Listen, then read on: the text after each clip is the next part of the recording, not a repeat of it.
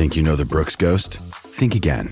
Introducing the all-new, better-than-ever Ghost sixteen. Now with nitrogen-infused cushioning for lightweight, supreme softness that feels good every step, every street, every single day. So go ahead, take your daily joyride in the all-new nitrogen-infused Ghost sixteen. It'll turn your everyday miles into everyday endorphins. Let's run there.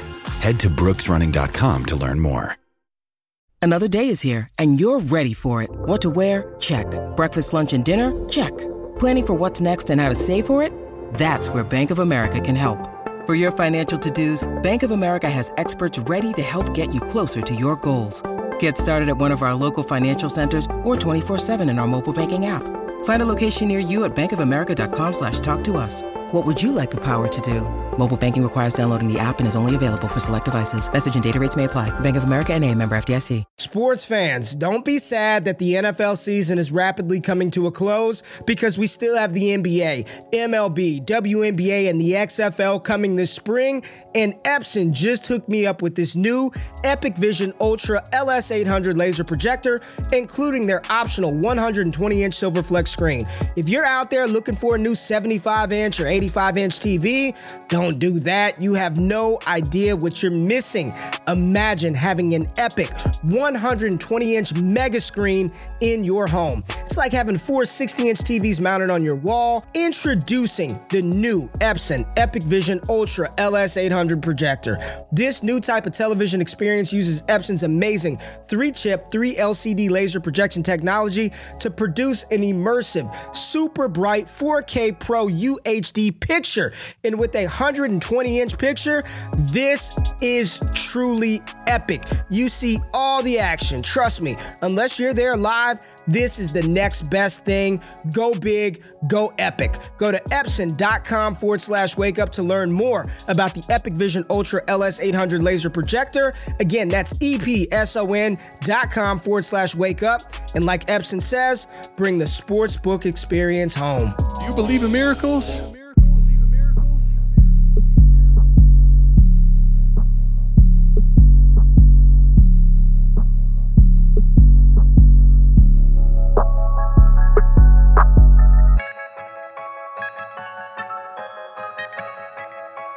We got Fizzle in the house. Fizzle, what's good, man? Fizzle, glad to have you here.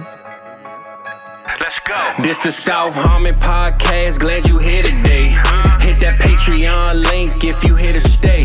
Dynasty, best ball, that's my favorite way. four D Chess Trade Show, let's make a trade today or check an A M A. You know Adam at the A T M. Mike always in the building, he gon' stay with him. They gon' start every show off with their own trade. Fantasy's a big ocean, they made their own wave. Make sure you tap in there Tuesdays and Saturdays. Tuesday night, Saturday morning, ain't no better way.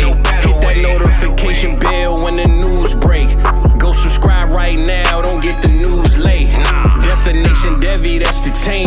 Dynasty football, man, that's my favorite thing. I remember Biggie said it was all a dream. Now people watching on their phones and computer screens. Welcome to the team.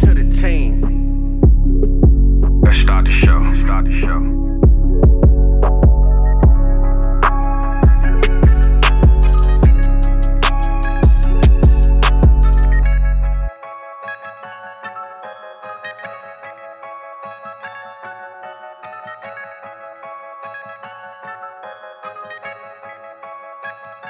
Welcome back in, everybody, to another edition of the four D Chess Dynasty Football Podcast. Thank you so much for joining us.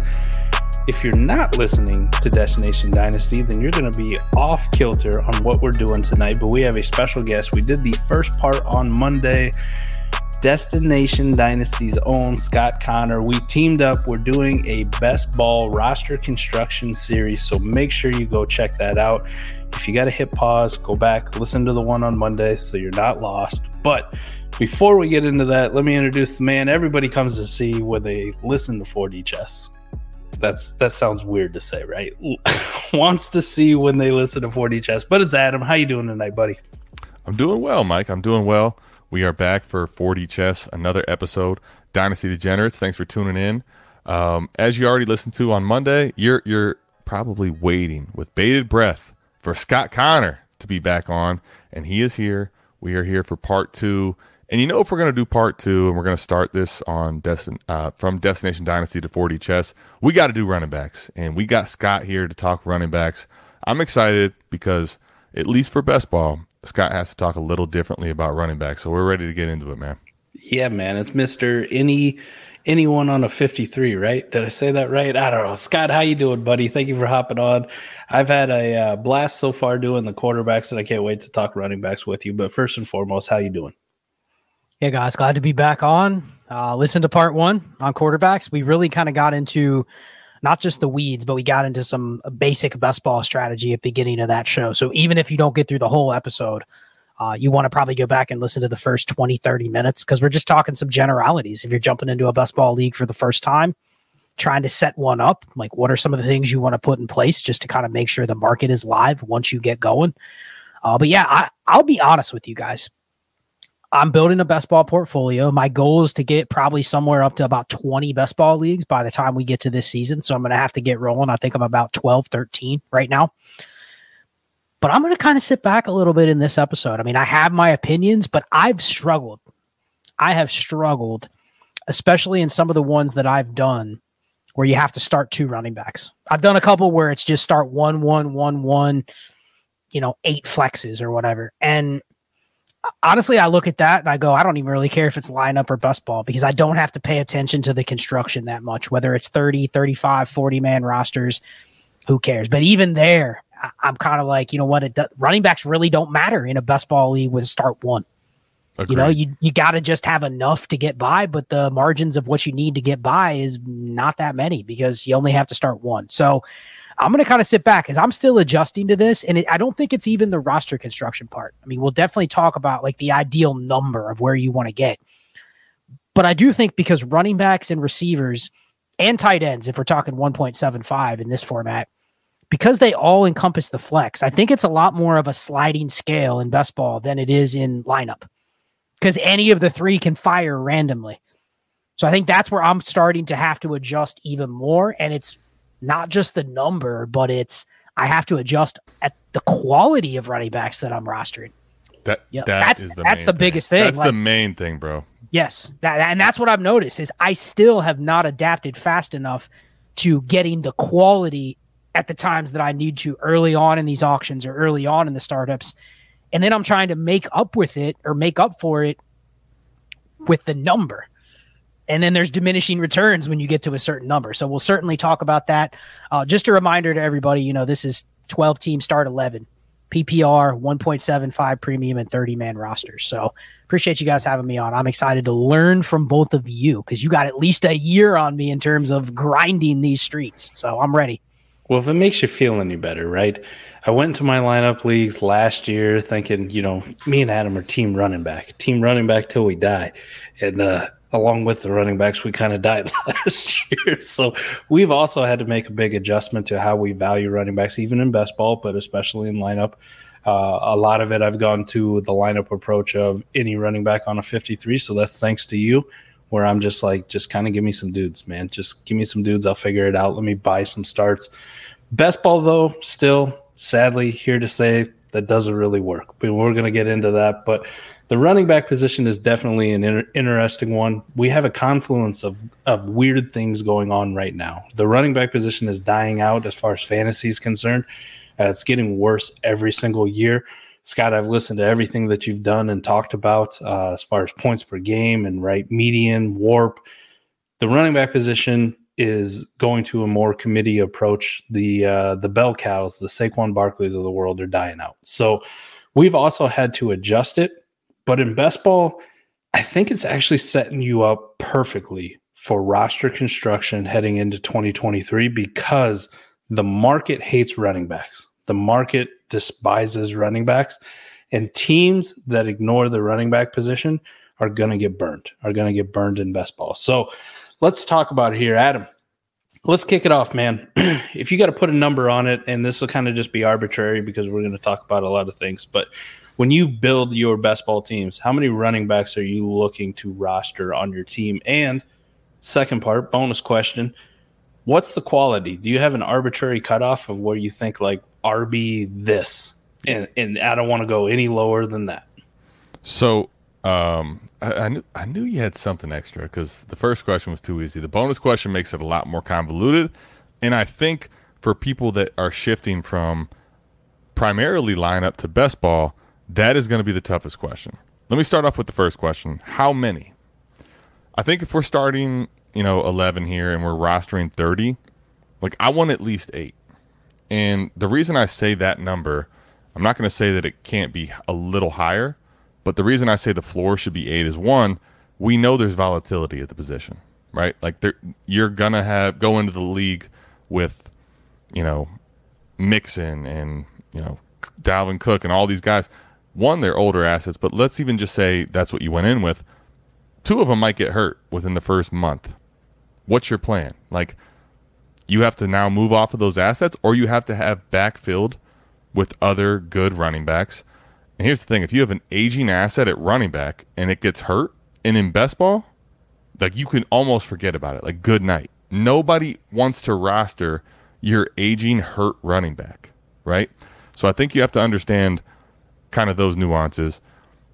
The type, I think, is a very big thing to discuss here. So, you know, Koopa did share with us some stuff. I, I looked at a lot of it. Um, but just on feel, let me let me just say this. I, I think you have to understand that at about running back eighteen, I want to say, like twelve to eighteen, somewhere in that range, you're gonna have start you're gonna start seeing a fall off. And not only is it gonna be in points per game, but it's gonna be an opportunity, right? So like you probably have twelve to eighteen running backs that are going to be looking at a very good workload. And like right now, you're probably looking at twenty-four, but the reality is six of them are going to be hurt before it even ma- is mattering what is going to happen. So when you, when you think about startups for a second, right? Like understand that the push is all towards wide receiver, and rightfully so.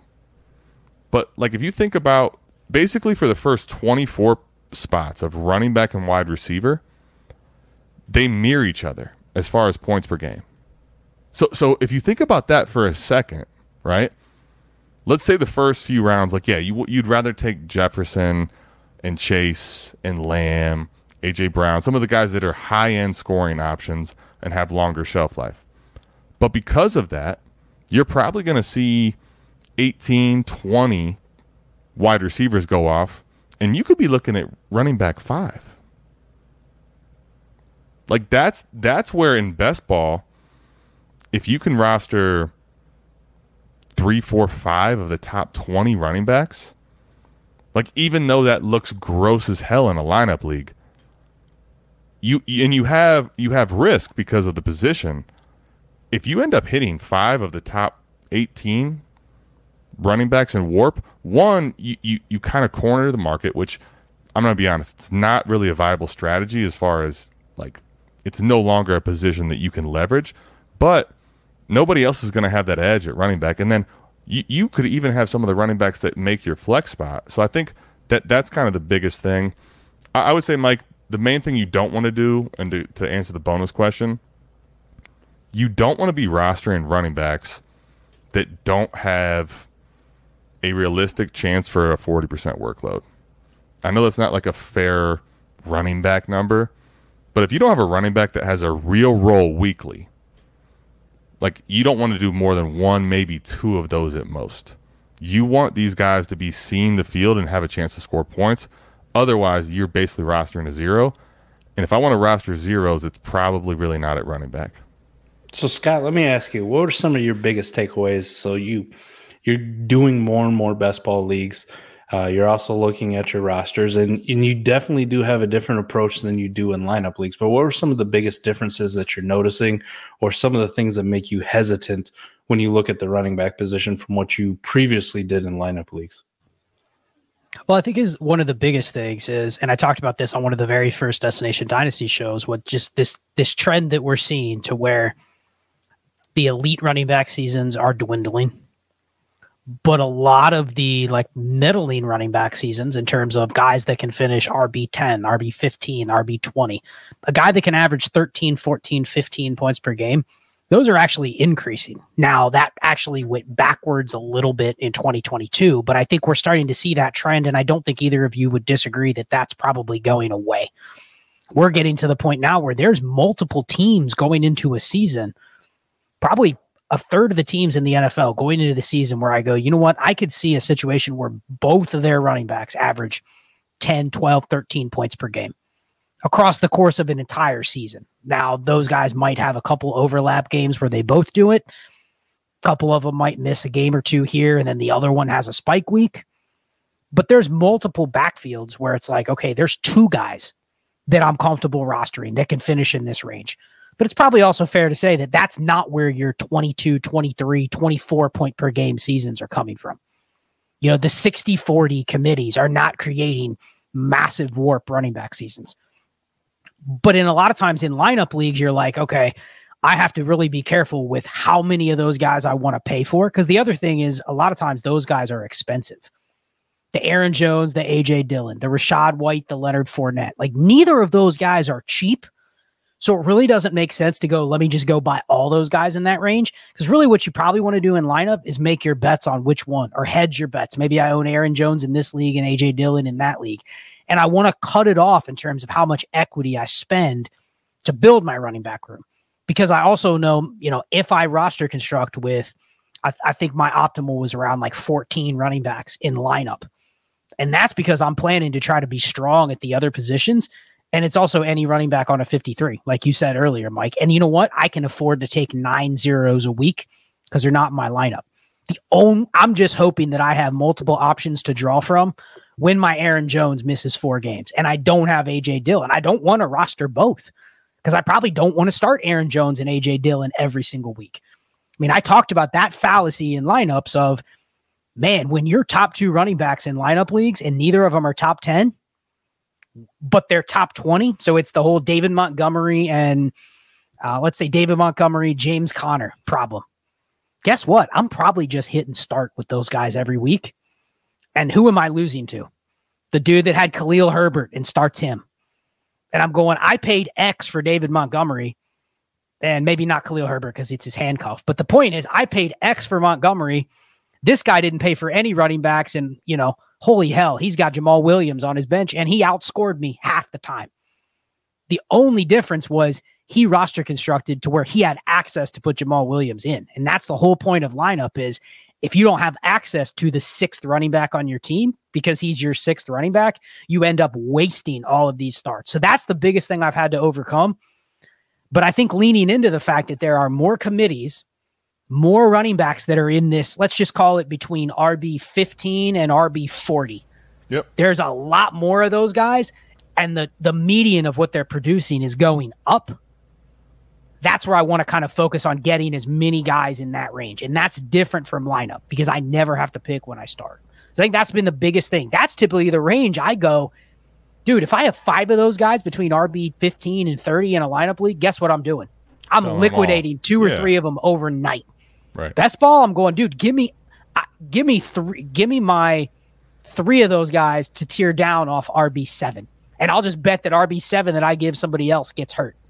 You know, give me the three for ones. I think that's the biggest learning thing that I'm having to adjust to because I still have trouble. Is, despite you saying it, Mike, it's really easy to get those guys in startups because guess what? People just still fade them because they're a running back. But I really just am playing this almost like it's a season to season, but give me as many of those guys in that range. I think that's the, been the biggest thing for me that I have to adjust to.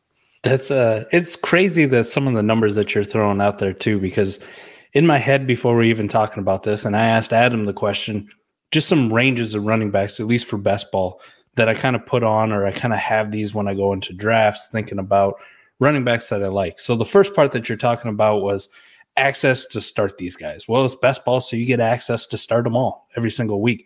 And I'm fully in agreement with you. Like, there wasn't a lot of times in lineup leagues last year that I had Jamal Williams where you're going like, man, I got to put him in the lineup and start, right? I got to start him over Antonio Gibson. Antonio Gibson's the better dynasty value. That's my guy. There's no way I'm starting Jamal Williams over Jam- uh, uh, Jamal Williams over Antonio Gibson. In best ball, it doesn't matter. If I have both, great. Whoever does better that week's hopping in. But when you're talking about some some numbers here, generally for me, like those top eighteen running backs, give or take, what Adam was talking about as well, like opportunity-wise, I feel really good about the opportunity that they're going to have. Now, whether they actually score fantasy points or not, I kind of want to get two, maybe three of those guys, and it's all going to be depending on value, right? I don't want to have to pay second-round picks for them. I don't want to have to pay third-round startup picks for them. I don't want to have to spend seventy dollars or eighty dollars in an auction startup to go get them, but I want to get the ones that are values, right? Where these guys are in the same tier, people devalue this guy for whatever reason. He, he he was hurt last year, or the coaching staff don't like him, whatever. If he has opportunity and he's a value, that's the kind of guy in the top eighteen I'm highly interested in for best ball in the running back position. But then I also have this cutoff of running backs after this spot I'm I'm really no longer interested in, right? Like they just kind of go gross. And you mentioned the number forty. forty always sticks in my head, where after like R B forty and dynasty value, I'm good, man. I think they're kind of like what you talk about with wide receivers and lineups. Like they're almost the roster clogger threshold for me in best ball, where I go R B forty-five, I have zero interest in having on my team, right? Unless I can move them to somebody. But if they're down that far already, nobody really likes them in dynasty. I'm not really getting anything other than maybe a third if I'm lucky. And they're not going to really mean anything to me in a best ball league.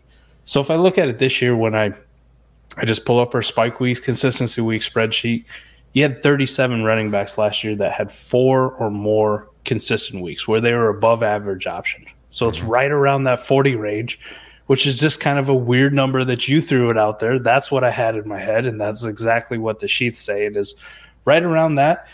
That's about the kind of guy where you get maybe a quarter of the season, has an opportunity to make your lineup, and everybody below that, less than a quarter of the time do they have the opportunity to get in your lineup. And a lot of these guys, you're talking maybe once, maybe twice if they're lucky, are making your lineup. So, Adam, what do you think about that forty number? No, I mean, it, it, it's a good one. The The reason I struggled to give a, a full number, and I'll be honest, like that's probably a very good number as far as like right now what we know today about the running back position, to cut it off. The, the reason I think is, okay, so, so like we'll, we'll get to receivers and we will tell you um, some things with receiver, but I don't want to give too much away. But the reality is like you're looking for teams that have more pass attempts if you want a receiver, right? You, you're looking for teams that are good and they score more points. That isn't always the case at running back, and kind of why I think the, the hard cap needs to be thought of a little more strongly. So, for example, like le- like right now, a hot name is Kenny Gainwell, and you're going to say, oh, it's a great it's a great team. They run the ball a lot. Like he's in a position to score. You know who did not make the spreadsheet at all? Kenny Scott, Gainwell. Scott, Kenny Gainwell. Yeah. Kenneth Gainwell, didn't, he wasn't a consistent scorer. He wasn't a spike week scorer. I'm sure there were teams that thought, yeah, Kenneth Gainwell, it's, it's, it's fine in best ball.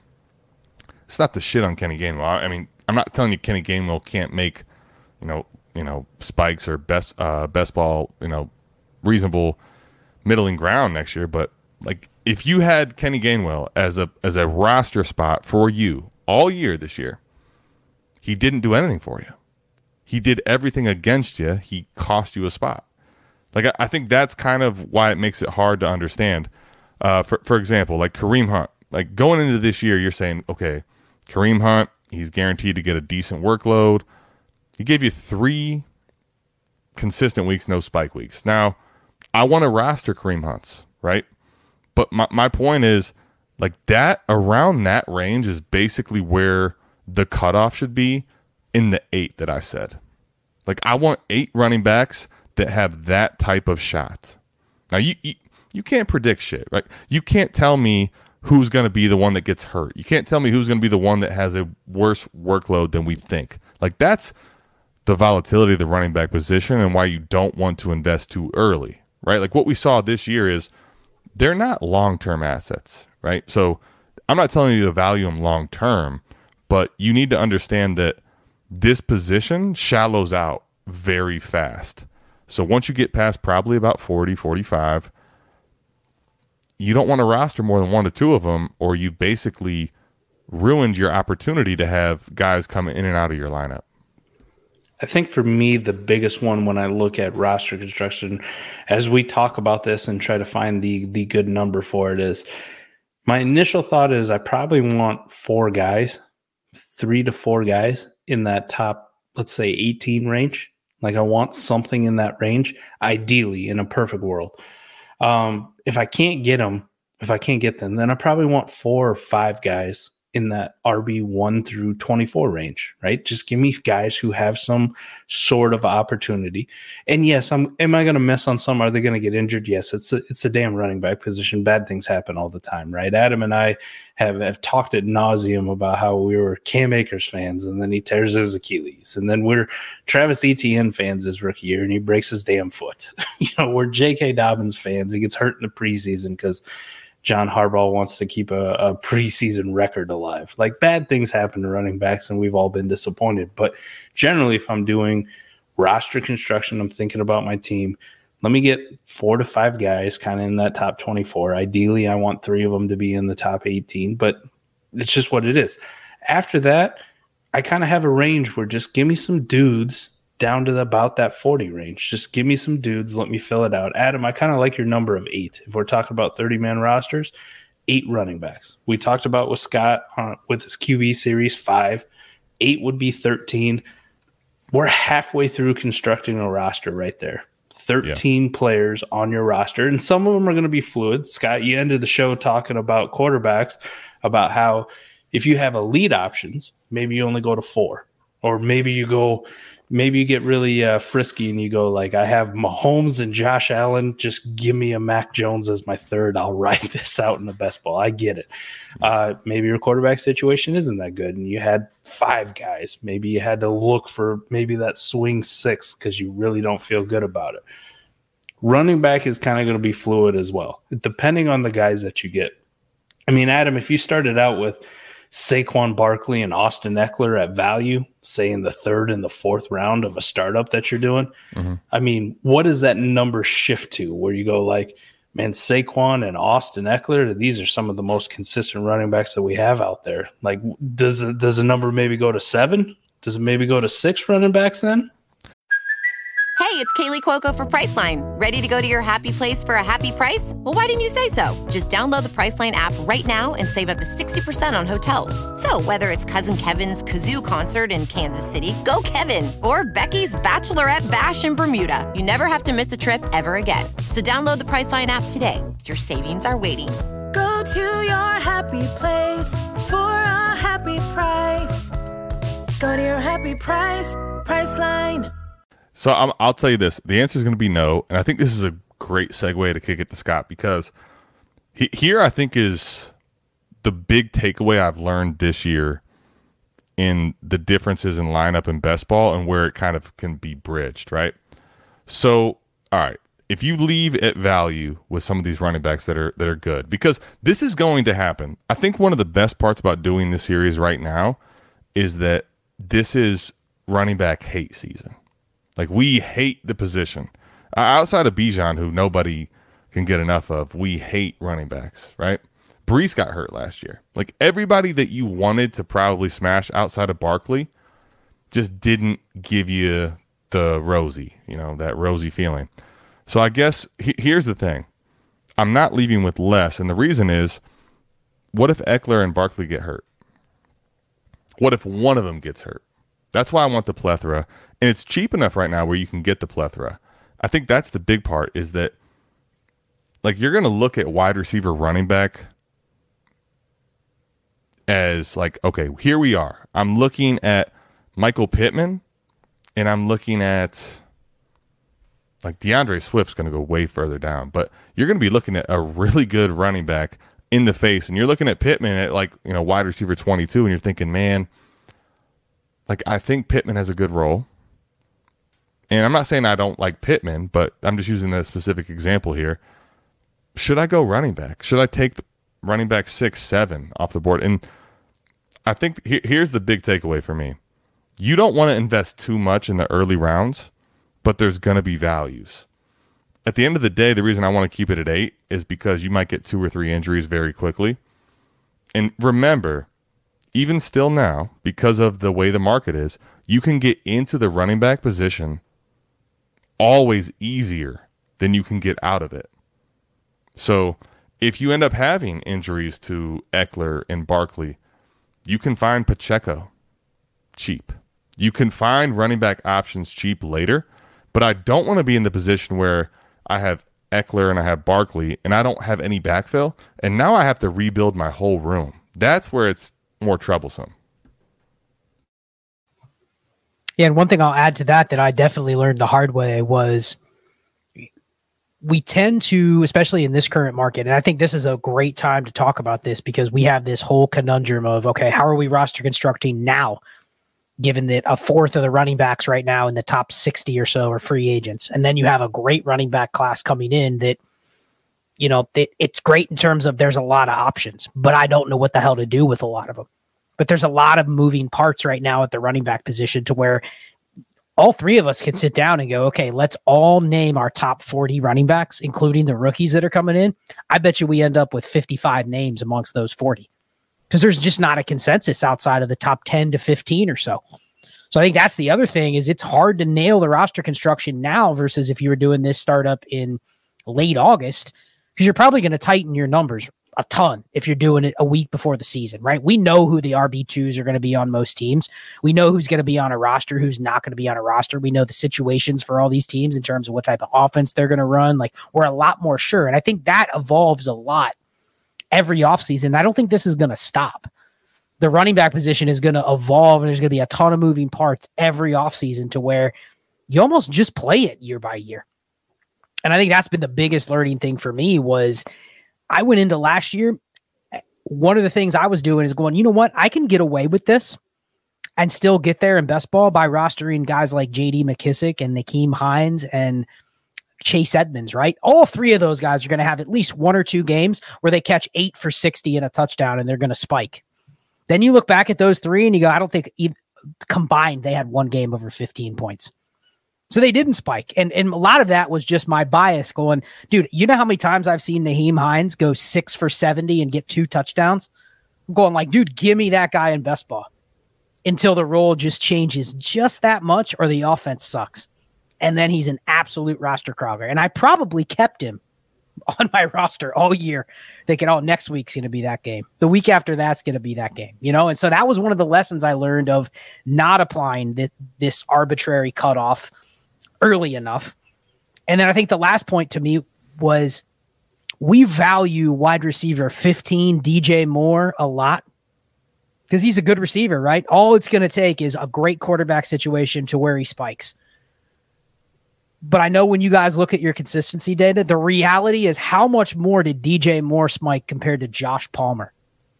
Hmm. Was there even a difference, really? I'll pull it up, but I bet you it wasn't. It probably...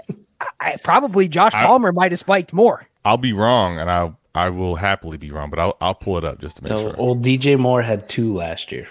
Two. But but the point is, we probably overvalue this range right. of non-high warp receivers. Yes, like Michael Pittman, like D J Moore, like Brandon Ayuk, because they're good assets. They're good players.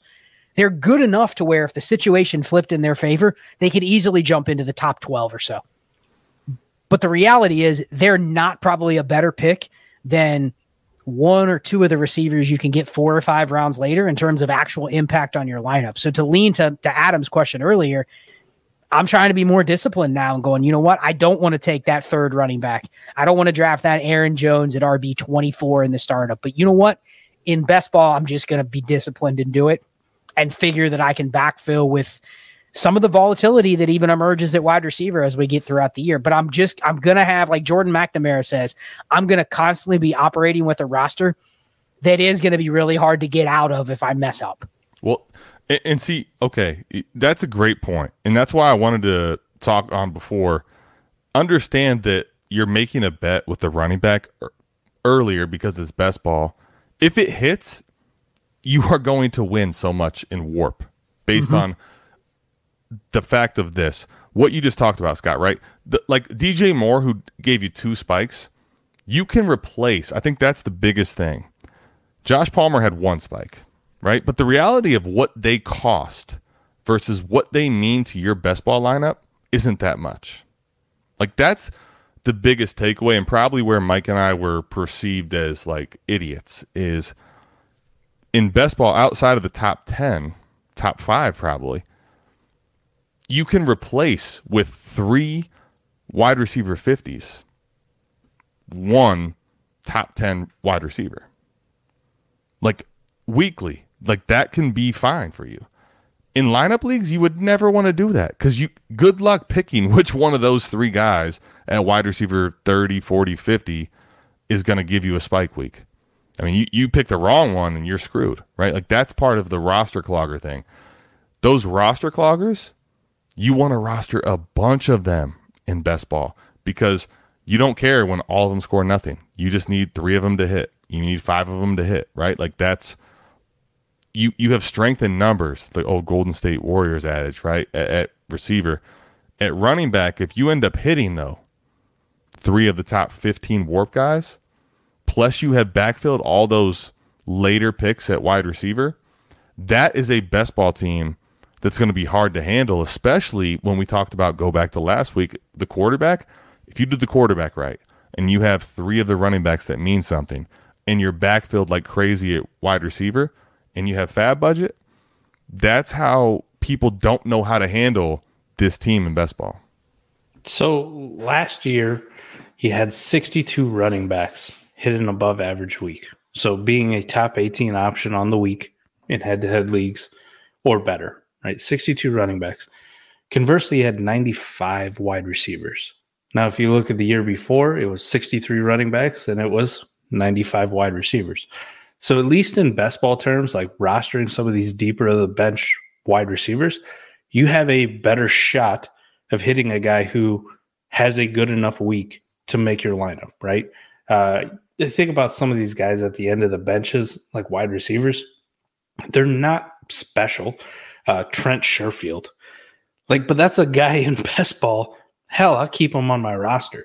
When I look at the running backs, conversely, like some of these guys that are down here, it becomes a lot more scarce. Like it's a lot more. You you talked about J D. McKissic, right? One week all year. One week he did something all year. You were waiting for him. But what was the cost for people on J D. McKissic, the name, versus Trent Sherfield? Like Trent Sherfield, you got off of waivers. J D. McKissic, McKissic was on people's rosters, right? If something happens to Antonio Gibson, or I saw how he ended the last year, like the price you had to pay for a a crappy running back who only got you one week versus a Trent Sherfield who you picked up for free off of waivers at time is a big difference. Some of the other running backs that are down there um, that had one week, Dontrell Hilliard, like, unless you had him on your team because he did it week one, you didn't enjoy a Dontrell Hilliard above average week all year. Not at all. You had to have him going into the season. If you picked him up after week one, you were you were embarrassed because he did nothing for the rest of the single year. Uh, the wide receivers that are also down here in this range are just ridiculous. The guys, the kind of guys that you can just find all over the place. Jawan Jennings. I mean, some people like Jawan Jennings, but that's also a guy that you're getting off off waivers. Khalif Raymond. That's a guy who's off waivers, who has a potential of making your lineup a couple times.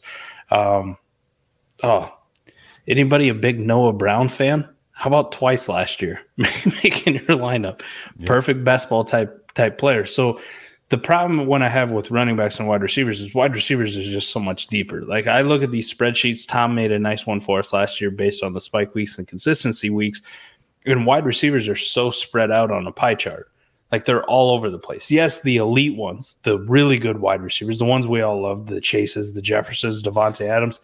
Yes, those guys are still breaking news, still really good at football, and those are still guys you want on the roster. But like Adam's kind of mentioned, if I kind of play in this wide receiver like thirty-six to fifty range, the guys that people are like, oh, it's a wide receiver three, it doesn't matter. It's a wide receiver four, it doesn't matter. These guys are hitting four, five, six consistent weeks every single year and coming out of nowhere.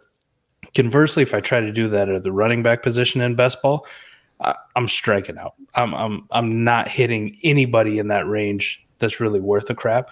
So when we talk about running backs, it's not so much just the running back position, but it's the running back position in relation to wide receiver, specifically right. With best ball. It it really doesn't have to do with the running back position because it, let's face it, it's become a dumpster fire. It's horrible. it breaks my heart. I, I'm a big running back guy. I grew up on running backs, right? You know, the Steven Jacksons getting two thousand scrimmage yards, like those kind of guys, like winning you fantasy leagues.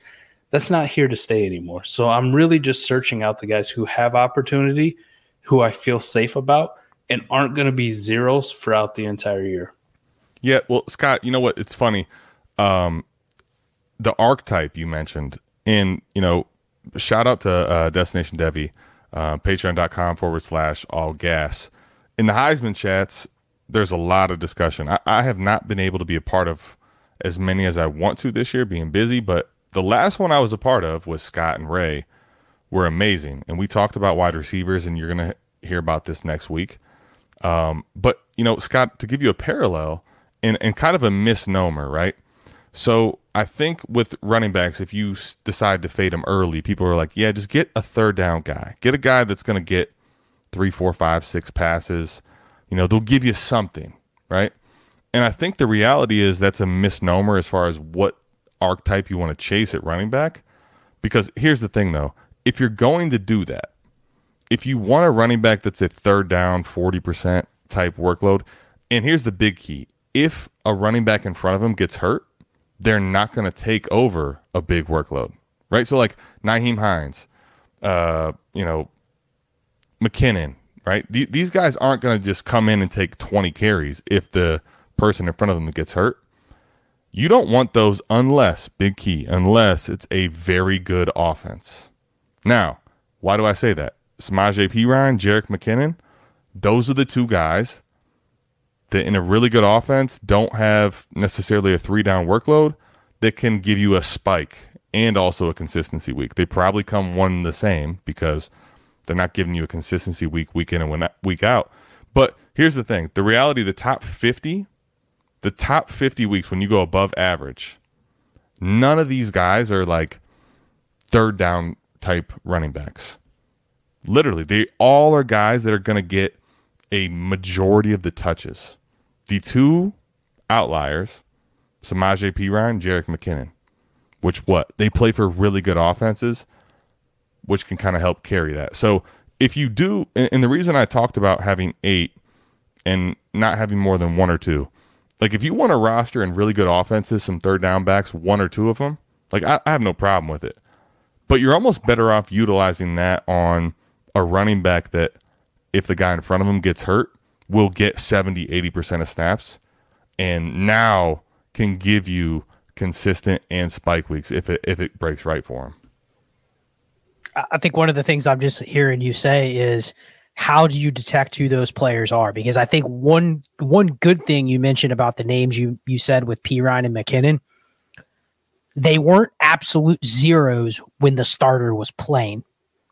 So at Correct. Least they gave you something, but they also had the potential where, because of the efficiency of the offense, that they could give you a spike week if the right thing happened. You know, a game where they take Mixon off the field because he can't pass block and the offensive line has turned to crap. Like that happened a couple times where it's like, wow, Perine's outsnapped Mixon. It wasn't because Mixon was injured. It's just literally the game script went that way. But it was a good enough offense where you go, okay, I want to roster both of the running backs in this backfield to begin with because the second guy's not killing me. So I think that's an important thing to decipher, is who are going to be the efficient offenses, the offenses that run more plays and pass more. Even if for a running back, I want the offenses that are going to pass more, because that usually means more first downs. It means they're going to run more plays. That's probably where you want to look for those dual backfields. And then the other thing I've been thinking about is, we're talking in one point seven five tight end premium here, right? Where the, the tight ends could fire in the flexes maybe a little bit more than if you're in just a P P R or a one point five premium. So that makes me want to say, okay, I need to be just a little bit more tighter on the running backs now, because especially if I don't have an elite tight end, I'm probably wanting to take a couple more shots at tight end, because that's a real gross position when you don't have one. It's I probably have to roster three for every one that I don't have that's like top twelve. I need to probably roster three to make up for it. But I also want to roster enough to where tight ends can be in the flexes too. So I'm I'm thinking about this going, okay, I probably want to dial my threshold in at, at running backs a little tighter than maybe what the league is doing, so that I don't get I don't fall behind and fall out of that range where, man, I haven't met my eight. And Koopa's number was seven point six seven. So it's right around that eight that we're talking about. And It's just, where do you put that cutoff? And, and I want to ask you guys about two players, because it makes me think about this upcoming rookie class. And I'm not calling anybody out, but I hear this in the Heisman chat all the time. Devon Achane is going to be a great best ball player. Deuce Vaughn is going to be a good best ball option. I don't want him in lineup, but I'll take those guys in best ball. And talking through this, I'm sitting here going, we're probably going to be overpaying for those guys, because they're, are they kind of like the Nyheim Hines and J D. McKissic? I mean, feels like you're going to go, oh, I can justify rostering Deuce Vaughn in every best ball league. And then I go, that's probably not what I want to chase. I will say this. Uh, last year, I wasn't a James Cook fan. Okay. I wasn't a James Cook fan. And then after the draft process, talking with Ray, right, I had my eyes open. S E C running back, round two draft capital, great offense, right? Speed, even though I don't like the way he runs. And I think he's probably just more of a Nyheim Hines third down guy. I became a James Cook fan, and I drafted James Cook everywhere. And what did James Cook do for me in one of the best offenses in the entire league as far as best ball is concerned? Two above average weeks.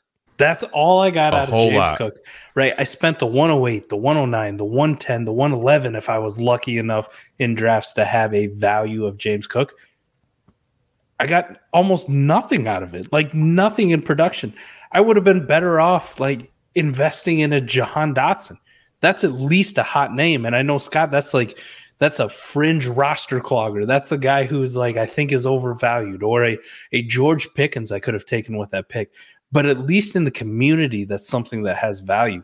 So if we're going to do this all over again, and Scott, you can agree with, uh, you know, just being in the dynasty space and looking at this class, what are we talking about? This is one of the deepest running back classes. There's going to be guys who get opportunity who are drafted in round four, in round five. And these are the kind of guys that you're going to take in the third round of your rookie drafts. Like, these are the kind of Chase Browns or Evan Holes or whoever the hell it may be. Those are the guys who don't profile as this scat back, this Nyheim Hines, this James Cook, this J D. McKissic. The ones we've spent pretty much all show talking about how eh, you really don't want too many of these dudes in best ball, right? You really don't want these guys unless they're in elite offenses, right? We're looking for the guys who want an opportunity, who get workload. Do you think Deuce Vaughn or Devon Achane at their size is getting opportunity and workload? Maybe they get opportunity, but it's not going to be fifty percent. It's not going to be fifty-five percent. It's not going to be sixty-five percent. Hell, we don't even see some of the top guys get sixty-five percent anymore. Some of these guys are going to be relegated to thirty, thirty-five.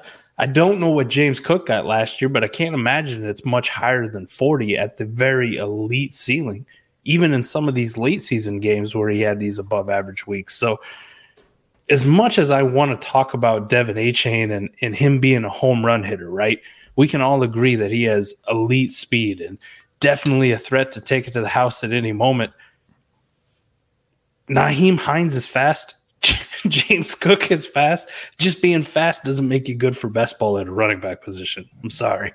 Well, and I think the reason I stress that is because There, there, there's actually a few reasons, but like if Nyheim Hines, that skill set, is playing for an offense that's very efficient, you now aren't just looking at P P R points here and there. Like maybe there's a touchdown, maybe there's opportunity for more points than just, you know, five or six catches. Like that's the reality for even the best of third down backs.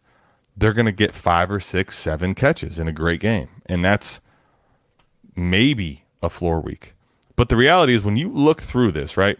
And Mike brings up a point here that I actually wanted to stress. So I'm glad we talked about James Cook. I'm not even going to go into the fact that I was never buying into James Cook. That was, you know, on Mike. But anyway, um, that's harsh.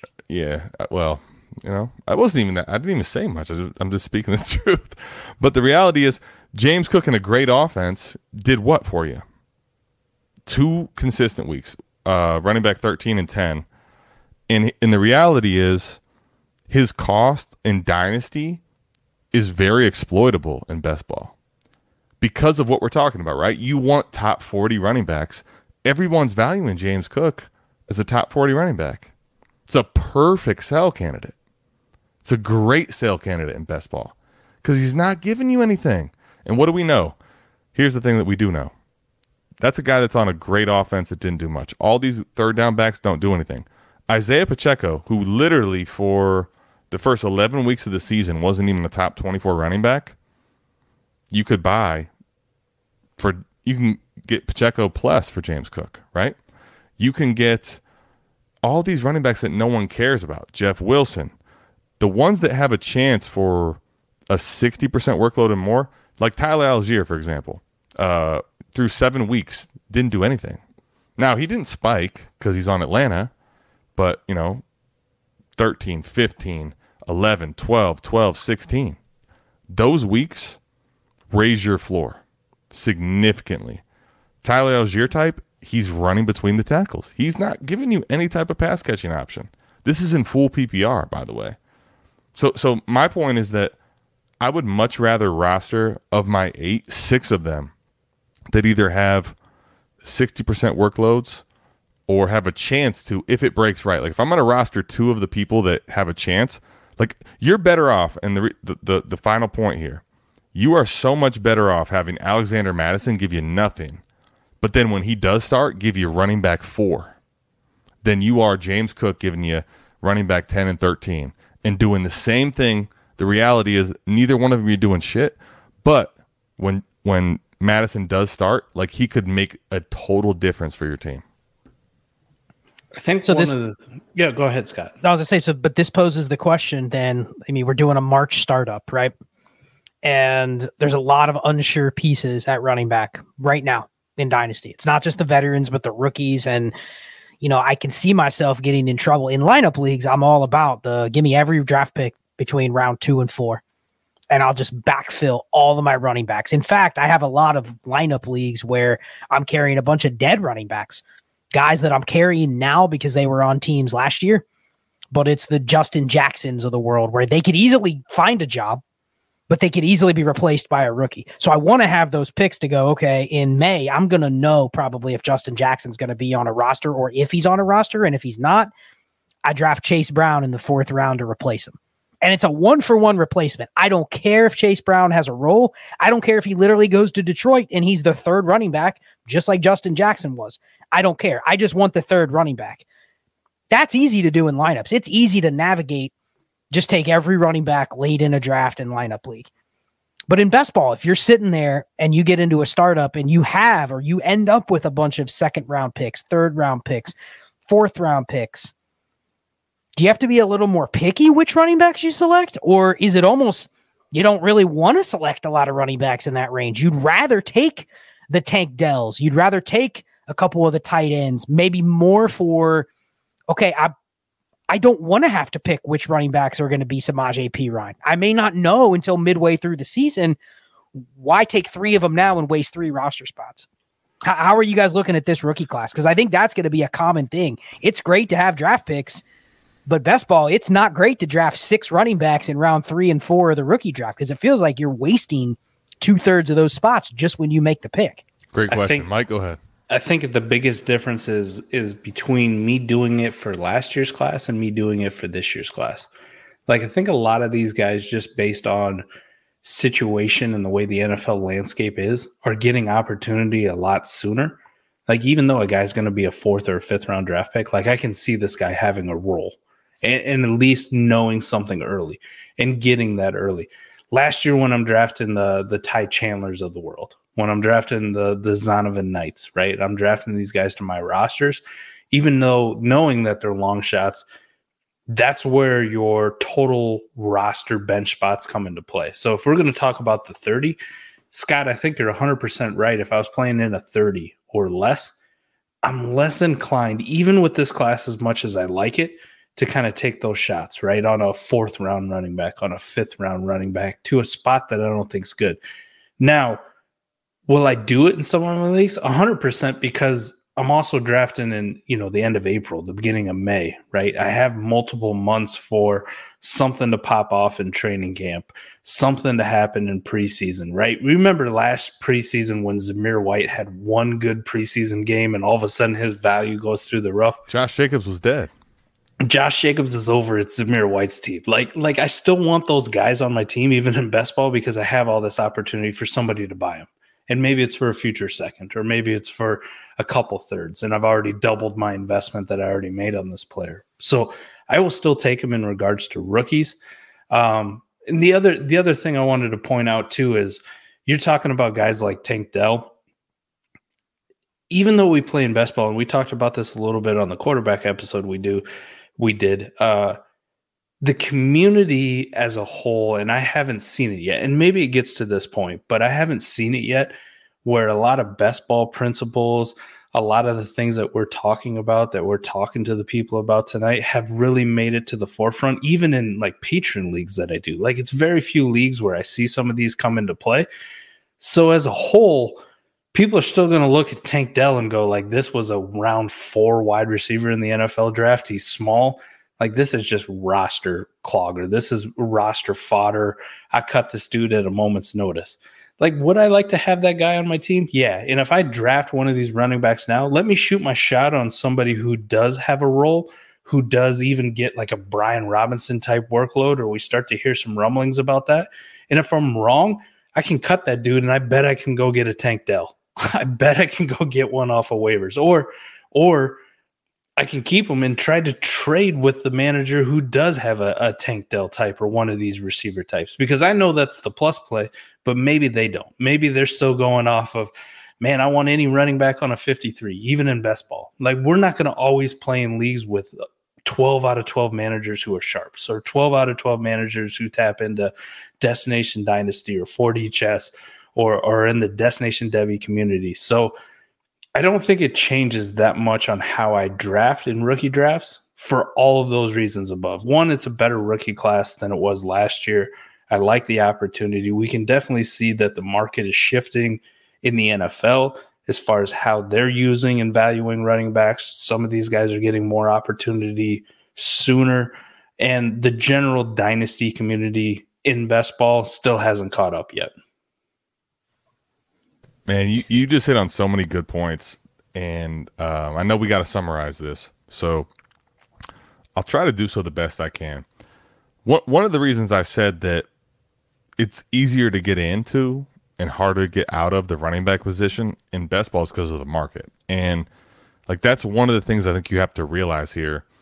And, and with that being said, let me give you a number, and that's five, and I think this is going to depend on how you built your team and what your team looks like. When you go into the season, now in the offseason, you have time to shift a lot of things around based on rookie hype, based on, you know, people thinking they need more running backs, whatever it may be. But going into the season, five, I think, is a number of, like, it's safe to have five hopefuls, you know, whether that's one of the quarterbacks that we talked about, if you have four or five that you're hoping get a shot. Like, if you want to have whatever, but five as a whole for your roster. If you have thirty roster spots, twenty-five need to be people that you think are going to score. With that being said, so if you have all these seconds in this scenario, like if you want to have four or five of them be designated to the running back spot, that's fine.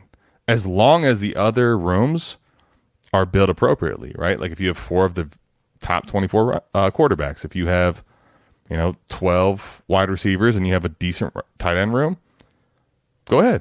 You you can you can afford now to roster a lot of these seconds, which you don't know what's going to happen. But the reality is if they break right, and they're the archetype we're talking about, which if someone in front of them gets hurt, they get a sixty percent snap share or more, I want that. I really want that. To Scott's point, the Devon Achane, yeah, I'll take him in some best ball leagues.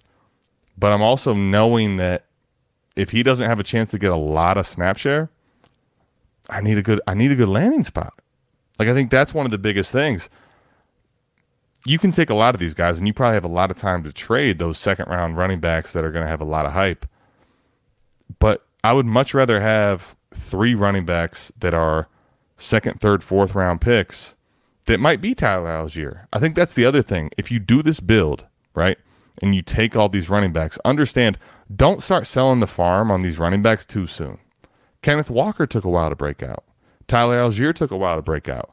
If you go into the season with those, give them, you got to be able to, if you're going to do that, and you're going to take three, four of these running backs in the second, third, fourth round, you got to be willing to give them more time.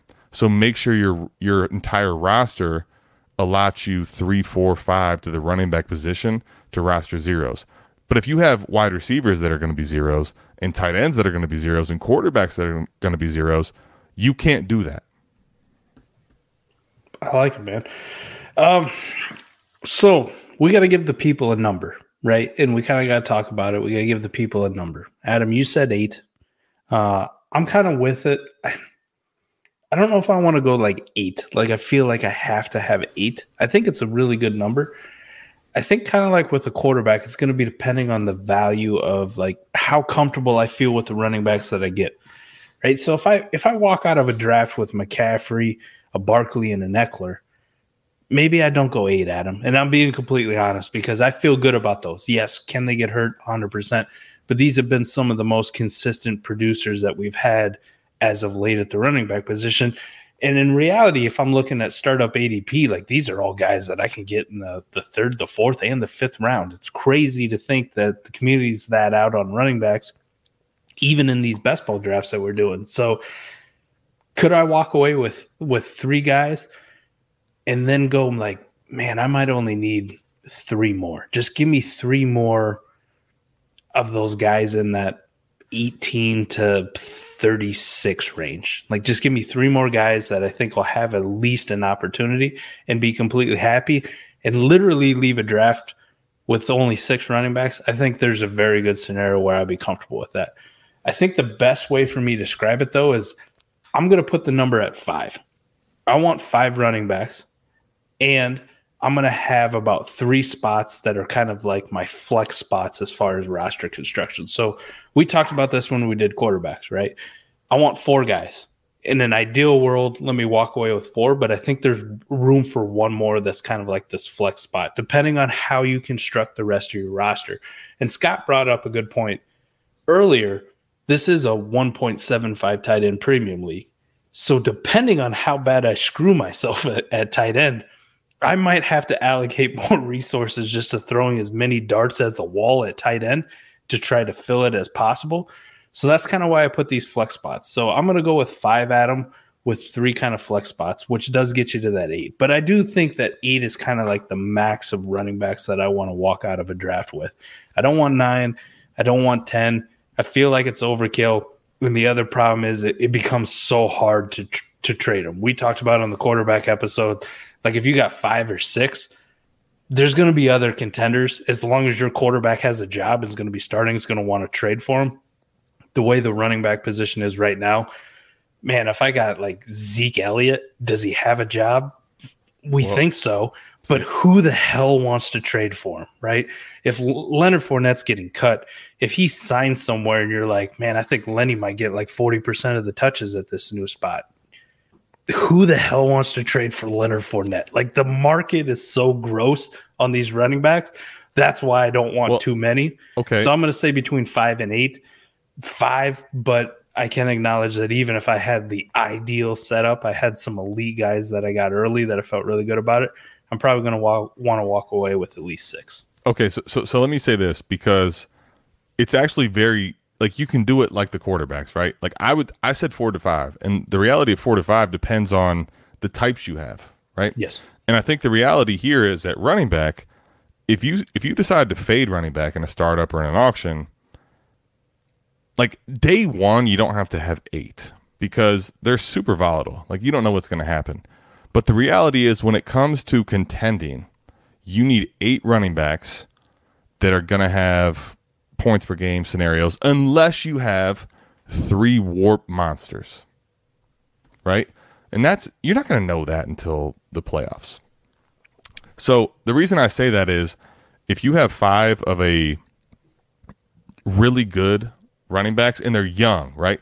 They're young. I think that's the thing. If you have all age and you have three get hurt, your assets are dead in the water. So it kind of depends on the the archetype and which ones you have. I think I think five is probably like the absolute minimum. Um, eight is, I think, reasonable. It also depends on which ones you have. But but ultimately, I think that's the, the big takeaway. Scott, I, I'm curious as a whole, this this whole conversation, because I know you hate the running back position, And I, I want to know like where you're at now as far as what we've talked about here, and j- just takeaways for everybody to think about for the running back position, timing, you know, how many to roster, all of it. Well, I mean, I'll I'll end my thoughts on running backs with this. Uh, one thing I've noticed in the first two discussions, quarterback and running back, is if I'm doing a startup in March, Mike described it perfectly, that a lot of these rookies, we don't know what their role is going to look like probably until preseason or after. So I'm actually okay, just like the quarterbacks. The idea of taking Jameis Winston, Carson Wentz, and Andy Dalton as my Q B five, six, and seven. The idea is probably I'm going to have to settle on one of those three when push comes to shove. But in March, I'm okay going seven at quarterback. Ideally, I want to get to around the eight number that we've hit on all show, but I'm okay over the summer going eleven, twelve, because a couple of those guys I'm going to go, dude, that's probably the third running back on a team, and it's a clogger in best ball, and I'm going to have to cut him, unfortunately. The Chris Evans, the Snoop Connor, that, that guy's a guy you probably rostered over the summer, and you go, let's see if he can bust into the backup role. And when he doesn't, he's a roster clogger. And Mike hit it earlier in the show. The next show, we're going to talk about wide receivers. If there's a position, I can probably find a random wide receiver eight or nine. It, it's going to be at wide receiver. And at tight end, it may happen at tight end as well in a one point seven five. So my takeaway from this is if I'm doing a startup now, if I have a certain construction at running back or quarterback, I'm okay going over the number until I have to cut down. But I also have to understand that if I get to September and I'm at eleven running backs and I only know two of them I trust, I'm probably in trouble. Yes, that that, so, that is that is suboptimal. I'll, I'll leave it at that. Like right now, I would say eight is the number, but I may go to ten or eleven over the summer. Just like quarterback, the number might be four or five, but I may be willing to go to six or seven. So I'm going to have to borrow. And of course, you got to know your league. A lot of leagues I'm in, they expand the rosters by a couple spots during the offseason, right? Take advantage of that. These are probably the two positions, running back and, and quarterback. I, I'm okay going over that magic number of eight, but I have to be dialed in because I do want to, when we get to tight ends and receivers, I know I'm probably going to want to be firing more darts with those positions during the season. So I yes. need to really dial in my quarterbacks probably around four or five and my running backs somewhere around seven or eight. That's going to be like the optimal for when I'm trying to contend. So that's been my takeaway from these first two shows. So that's my final thoughts. I think that's that's fantastic. That is that is probably the best way to say it, is at the quarterback and running back position, we're a little bit more stringent. You can go over because there are some guys that you can just weed out, right? Like Jameis Winston doesn't get a job at the quarterback spot, or he's he's signed like last minute to be the third string quarterback. Do you want to roster him? Nah, like get off my team. You get a guy who gets cut at the uh, it roster cuts at the running back position, right? And gets thrown on a practice squad. You're like, he has a long shot of making an actual game day roster and being something for me in best ball at the running back position. Boom, gone.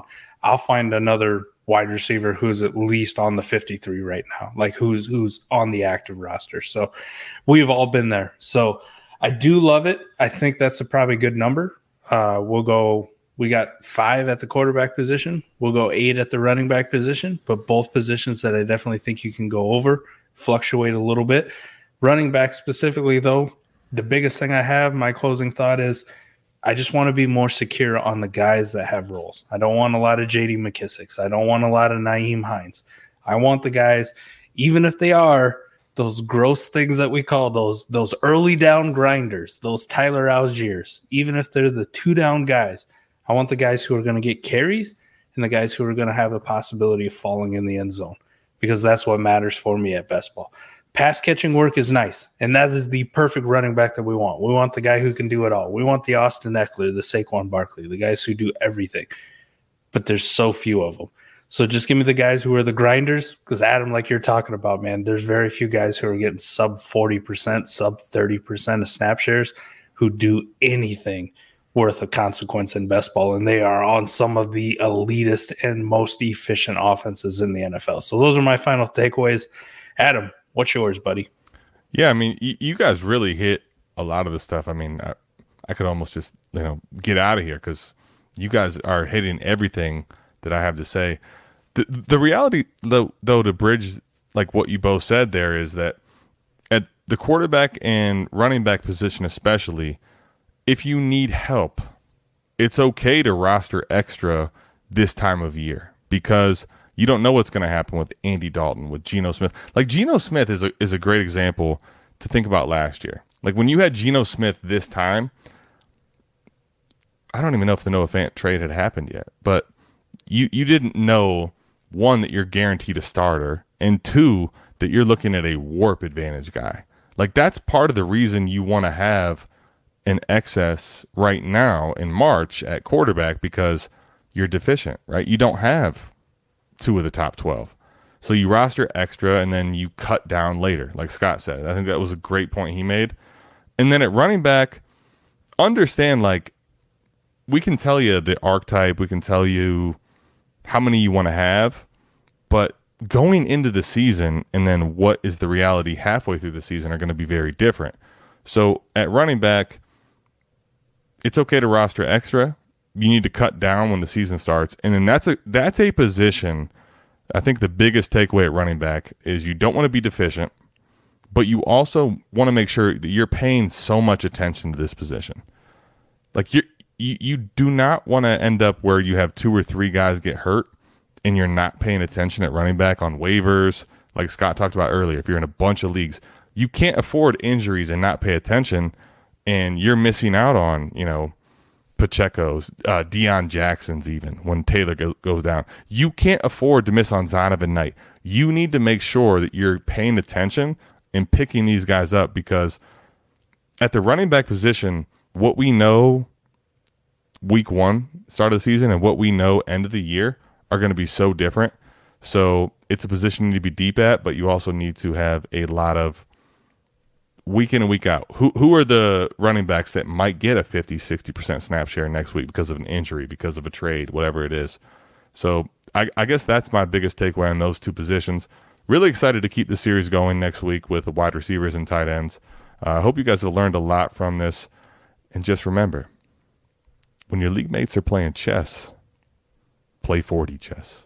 Big thank you again to Scott for coming on and doing this. It's been a great collab, and we'll see you same time, same place next week. Don't forget, on Monday, check out Destination Dynasty for the wide receivers. You can catch us on next Friday. But that's going to do it for us. We're out of here. Peace.